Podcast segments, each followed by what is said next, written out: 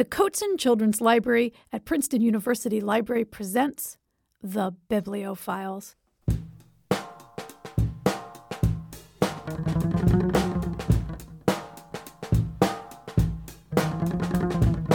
Hi, this is Dr. Dana. Today, my guest is Candace Fleming, who, in addition to writing picture and chapter books, also writes historical biographies. Today, we'll be talking about these biographies, which include Ben Franklin's Almanac, being a true account of the good gentleman's life, Our Eleanor, a scrapbook look at Eleanor Roosevelt's remarkable life, The Lincolns, a scrapbook look at Abraham and Mary, The Great and Only Barnum, the tremendous, stupendous life of showman P.T. Barnum, and Amelia Lost, the life and disappearance of Amelia Earhart. These biographies are packed with information, quotes, images, letters, engravings, and photographs. They flow at just the right pace for readers without overstating the good parts, shying away from the bad parts, or glossing over the ugly parts of these remarkable people's lives.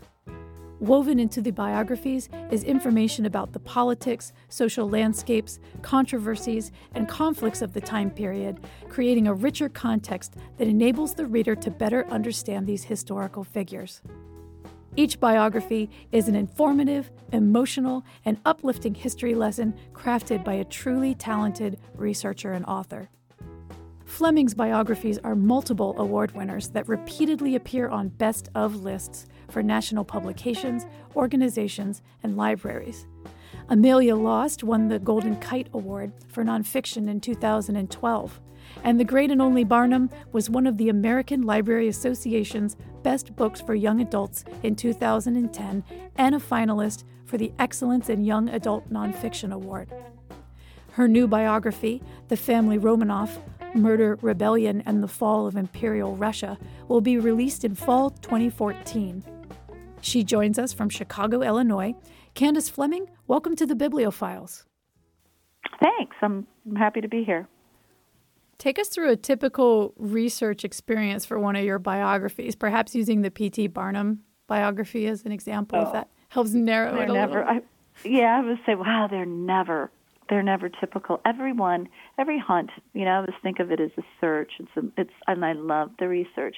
Everyone is is a bit different, and they're all so personal. And what I mean by that is that they really do research really does stem from the researcher. So while I will begin research with asking what I always call those essential questions, the things that we all have to know about a particular person's life. You know, uh, when were they born? When did they die? You know, wh- where did they go to school? What were their major accomplishments? You, you cover that ground. But for me, um, biography is always about the smaller things, those other questions, my own, what I refer to as my own curiosity questions. What do I really want to know about? Oh, P.T. Barnum? What am I burning to know about him? So I ask things like, what was their favorite color, what was their favorite food, you know, what did they carry in their pockets, when was their first kiss, um, what was their childhood like, did they have pets as children, did they have pets as adults, who are their best friends. I know they sound like sort of simple questions, but in many ways, I'm well, in many ways, in all ways, I'm writing for a younger audience. And so what I'm trying to find are those experiences that they can already connect to. So I'll start there. And depending on what I find, I will ask more and more questions. And so it sort of grows like a spider web over time, slowly. And I'm always open because I never know what it is that I might uncover or discover. And I'm always surprised what I what I do find. I always think research is going to take me one direction, and invariably it takes me another direction. With P.T. Barnum, my favorite question, I think that at least the answers that I got were my favorite answers, was the question I asked who were his friends? Who did he hang out with uh, as a child? But even as an adult. Um, and what I discovered was that P.T. Barnum truly had some unusual friends. Um, one of his friends was um, Madame Josephine Clofullia, who was indeed a real life, true bearded lady. Um, and they went to each other's homes and she loaned him money when he needed it and he considered her um, one of the most educated most eloquent um, most mannerly and genteel women he'd ever met, and had no problem stepping out with her, stepping about with her. I'm sure he probably looked at it as a little promotion for the museum. Um, but you get a new perspective on who people are, you know, from looking at them, I think, you know, from different angles. So, uh, primary sources, did you go primary travel? sources, always primary sources, or at least, you know, as much as you possibly can. And most of the good stuff, honestly, the those little things, those curiosity questions, all of those are answered almost consistently with, with primary research. So I do go to that. I mean, you have some stuff online, sure, but I really, really uh, prefer going to the actual places. So I'll go to those archives, those libraries, those museums. I'll travel to where those people lived, where they worked, where they died. It's important to me. I get a real sense of who they are. I mean, it's if you walk through, oh, like the Lincolns the national site there in Springfield where the Lincoln home is. The whole block is from the late 1850s. It's been um, renovated, and um, you get a real sense of it, especially if you go early in the morning when there aren't any tourists, or or later in the evening when there are very few people there, and you get a real sense for the time. And you know, it sounds strange, but in many ways, I feel like they sort of seep into my skin a little bit, like I can actually feel them, and and that's important for me if I'm going to write about them. Did you do any circus tricks? oh, with Barnum, I did. I learned I learned to play the steam calliope, and I walked a tightrope, although it was only a few feet off the ground. And I also rode an elephant. Um, oh, fun! And all all were great experiences. Interestingly, I'm working on a little piece right now about Jumbo, the elephant, an expanded piece for uh, compilation of stories um, for Guys Read, actually, for Jon Scieszka. And this is Guys Read True Stuff. And um, that elephant ride has really, really helped me. I can see what an elephant looks like from the back when they flap their ears and raise their trunk. And I can actually use that experience even though I'm writing nonfiction. I like the unusual and unexpected information you include in your work. My personal favorite was the only prayer Benjamin Franklin ever composed. Will you read it to us? From a cross neighbor and a sullen wife, a pointless needle and a broken knife, from suretyship and from an empty purse, a smoky chimney and a jolting horse, from a dull razor and an aching head, from a bad conscience and a buggy bed, a blow upon the elbow and the knee, from each of these, good Lord, deliver me. Why did you include this poem? Um, because you know, I thought it gave us a different a different view of, of Benjamin Franklin. I, you know, I would say all of my biographies. You know, my goal is to take these characters that we think we know from history, um, that we think we know so well that they've sort of become, in many ways, American legends, right? And to bring them back to life to remind readers that they really were human beings. Um, and we tend to see them, I think, especially young readers, tend to see them as sort of worn and tired and stuffy old characters. Oh, Ben Franklin again, right?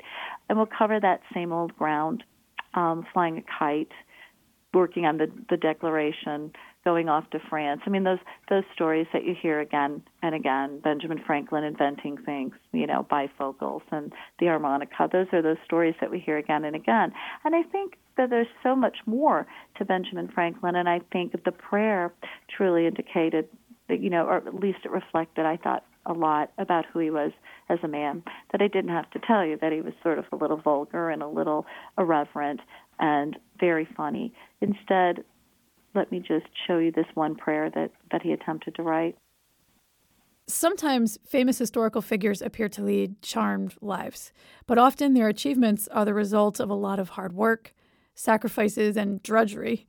I really like how you address this in the Amelia Earhart biography. Could you read the passage that describes what she had to do to keep flying her plane? I can. Before you start, I'll mention that George, the man referred to in this passage, was her manager and husband, George Putnam. Between 1928 and 1937, Amelia was constantly in the limelight. This was essential since flying was very expensive. In order to fly, she needed to raise money. In order to raise money, she needed to maintain her celebrity. Amelia put it this way I make a record flight, and then I lecture on it. That's where the money comes from until it's time to make another record. George put it another way it is sheer thumping hard work to be a hero.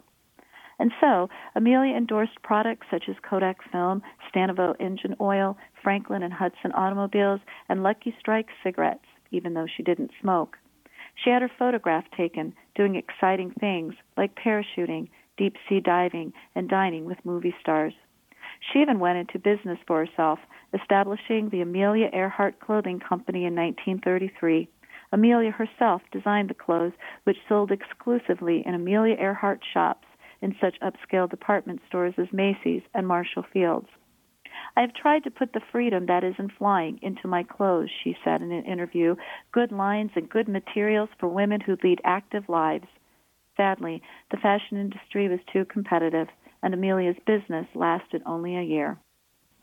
The best way to maintain celebrity and make money was by lecturing. Back in the days before television, the lecture circuit, even more so than radio and newsreels, was the most important way for a popular figure to reach the public. Here was a chance for people in Terre Haute, Indiana, and Tacoma, Washington, to actually see and hear their heroes.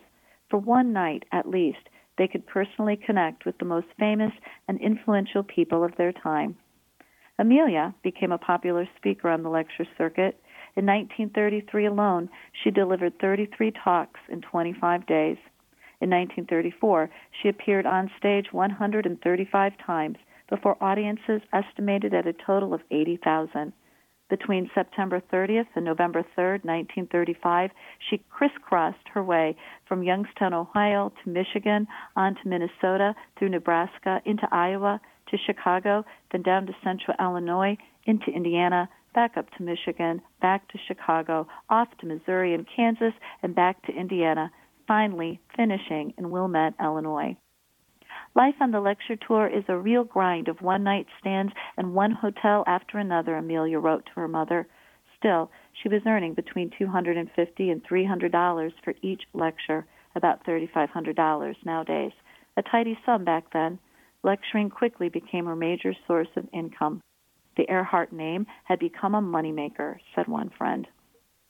This lifts the curtain a bit on Amelia's glamorous and daring image. Did you yeah. actively seek to find information like this, or was this something you unexpectedly discovered and felt compelled to include?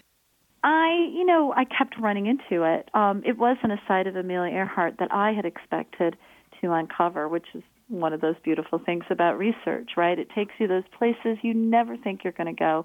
Uh, and this, Amelia Earhart was really, I think, the most astonishing bunch of research that I had done because she took me all kinds of places I didn't expect to go. I had heard so many times from so many people that old really come sort of a myth um, that George Putnam, her husband, had forced her to do things, and it didn't take long for me to realize that Amelia Earhart was not a woman who anyone forced to make her do anything that she didn't want to do. But as I kept doing research, I kept discovering just how really out there she really was, how she really was a self promoter because she needed to fly. She needed that money. Um, so we never, I think we do that with, with those legends, those people that we've sort of mythologized in American history. We, we kind of take out all the flaws or anything that might not be as shiny as that heroine image. Uh, and I think it's a shame because I think what happens is we lose the humanity of that person. We've been talking about your writing, but the books are highly visual too. Is it difficult to research and select images for your book? Oh, it's a terrible thing. I do. Um, I collect a lot of them. You know, as you're doing the research, you find things. Um, I also get ideas once in a while and think, oh, I'd love to have a photograph of that, and will convince someone to scan a document so I can include it, or take a photograph of an artifact so that I can include it. But I do call through probably thousands, thousands of images um, to settle on those ones that I think are most illustrative of each person's life and the times that they lived. My favorite photo is Eleanor Roosevelt rubbing noses with a Is oh, is isn't that the loveliest is photograph? It, is it a tribeswoman in New Zealand? It is a tribeswoman in New Zealand. Mm-hmm. Just fantastic. A beautiful photograph. My favorite photograph is, believe it or not, Eleanor Roosevelt um, shooting a gun because it's just it's so it's ironic because she was such a pacifist and hated war and really detested guns, but there she is with that gun firing at the FBI range simply because that was the alternative to being followed around by Secret Service, was she promised to to learn to shoot a gun, which she didn't really, but she promised. She tried, I guess. And apparently it was a very bad shot, right? Very bad shot. Yep. She gave it up and kept her gun in the in her underwear drawer. Truly. Which I love too. It's those things that I just love when you know you do the research. That that's the stuff that I'm always looking for because I really think that's what brings them back alive. It's those little things. History really is found in little moments, at least I think so. Really is found in little little everyday moments. You know, dinner table conversations and and family recipes and anecdotes like you know keeping your gun in your underwear drawer. That's really where history is found. No one's life is perfect, and in some cases there is a fair amount of pain and tragedy. Despite the fact that these biographies are written for children, you don't shy away from delving into difficult, embarrassing, or tragic subjects. I'm wondering if you could read a passage from the Lincoln biography that demonstrates this. And just to give a little background, Willie, the subject of this passage, is Abraham and Mary's third son. Willie's health did not improve. Day after day, he grew weaker and more shadow like as his body was ravaged by high fever, vomiting, exhaustion, and delirium. It is believed he had caught typhoid fever due to the unsanitary conditions in Washington, D.C. A week later, Tad fell sick too. After sitting up with his ailing children night after night, Abraham could hardly keep up with his work. He stumbled through his days, sick with worry. Mary refused to leave her sons' sides. For hours at a time, she bathed their hot faces with cool water, spooned broth between their chapped lips, and sang them lullabies. All that human skill could do was done for our sainted boys, she later wrote. On February 20th, 11 year old Willie Lincoln died. Overwhelmed with sorrow, Abraham appeared in his office where John Nicolay was lying on the couch. Well, Nicolay, he said, my boy is gone. He is actually gone. Then he burst into tears. Meanwhile, Mary was wild with grief. As Elizabeth Keckley recalled, the pale face of her dead boy threw her into convulsions. She screamed. She wailed. She sobbed hysterically. Please, Ma, Tad cried weakly from his sick bed. Don't cry so. Please. But Mary couldn't control herself. She took to her bed, where, between these spasms, she lay stunned. Four days later, Willie earned the sad honor of being the only child ever to have a funeral at the White House. Mourners, many of them the same people who had been present just two weeks earlier at Mary's grand ball, packed the East Room. Dr. Phineas Gurley read from the Scriptures. A prayer was said and a hymn was sung. Then the funeral procession wound its way to the Georgetown Cemetery with Abraham and Robert sharing the first carriage. Absent were Tad, who was slowly beginning to recover, and Mary, who was too grief stricken to attend. He was too good for this earth, said Lincoln, as the little casket was placed in the tomb. I know he is much better off in heaven, but then we loved him so. It is hard, hard to have him die. What's your philosophy on tackling subjects like this? I think it's important. I mean, no life is without sorrow, without grief. And I, you know, kids know that, young readers know that. I think it's important to show the obstacles, the tragedies, the flaws of the people that I'm writing about so that kids know that you know, life does go on, that people overcome terrible blows in their lives, that they overcome their own prejudices, that they overcome their own flaws to become better people. I think oftentimes, especially when I was a kid, you would get a biography of someone and you would read how heroic they were and you would think to themselves, oh, they must have been born that way. That's why they could do such great things. And kids know that they have flaws and that they have strengths and weaknesses, I would think to myself, "Oh, I'm I'm just a flawed person. I can't possibly do anything great." And so, I think when when I show lives full of their warts and their bumps and their difficulties, I hope that kids understand that these are people that overcame all of that, that they weren't born special and different. They were born just like you and I, and they still managed to do incredible things. Your new biography, The Family Romanov Murder, Rebellion, and the Fall of Imperial Russia, will be released in fall 2014. Please tell us about it. This book, you know, it's not American history, so for me, that's um, it's different, and I have a sense that it's characters that not a lot of people know much about, or they think they do. And I really began this project because every time I went to middle school, and I went to a lot of them, especially with the Lincolns and and Amelia. I visited a lot of middle schoolers, and invariably, and, and it was so strange, and maybe serendipitous, uh, that I would invariably have a girl, eighth grade girl, seventh grade girl, afterwards would come up to me and say, "Do you know anything about Anastasia Romanoff?" And I did because, like Benjamin Franklin, theirs has always been a story that's intrigued me. And, you know, I've read a lot of things that have come out about them and watched a lot of documentaries. And it's been a while since I've delved into it, but I thought I knew some things.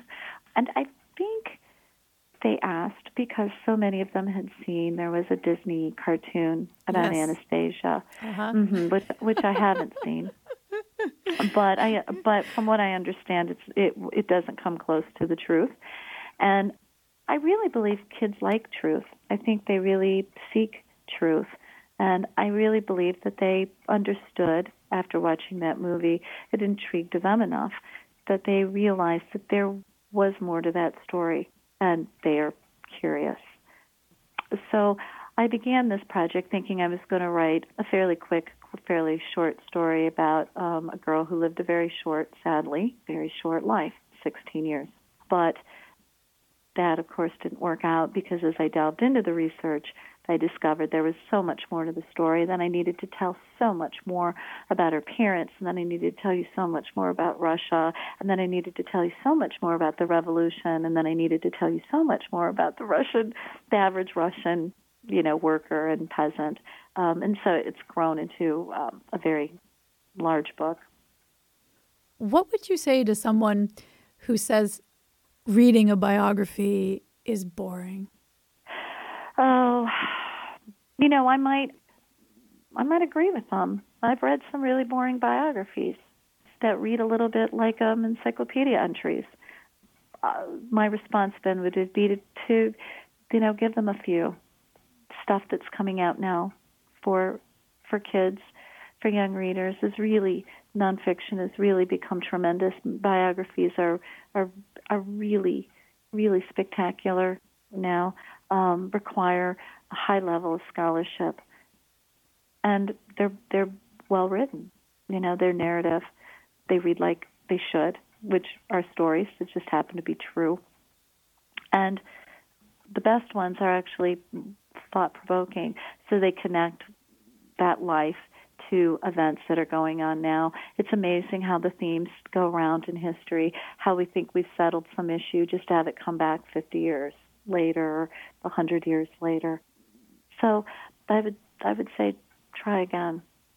But I but I don't blame I don't blame young readers because I think in many ways um, we've sort of approached history. Oh, it's so dull, it's dead, it's boring. You know, we we focus on events and dates and events as opposed to the human element in history. And let's face it, history is about people, it's not about dates. Um, but for very long, that's how we've taught it. And I think for very long, that's how we how we've written it, but not recently, not within oh, I think probably the last 15 years. Russell Freedman kind of destroyed that truly bad, you know, chose truly bad biographies. Candace Fleming, thank you so much for coming on the Bibliophiles today. It was my pleasure. Thank you so much for asking me.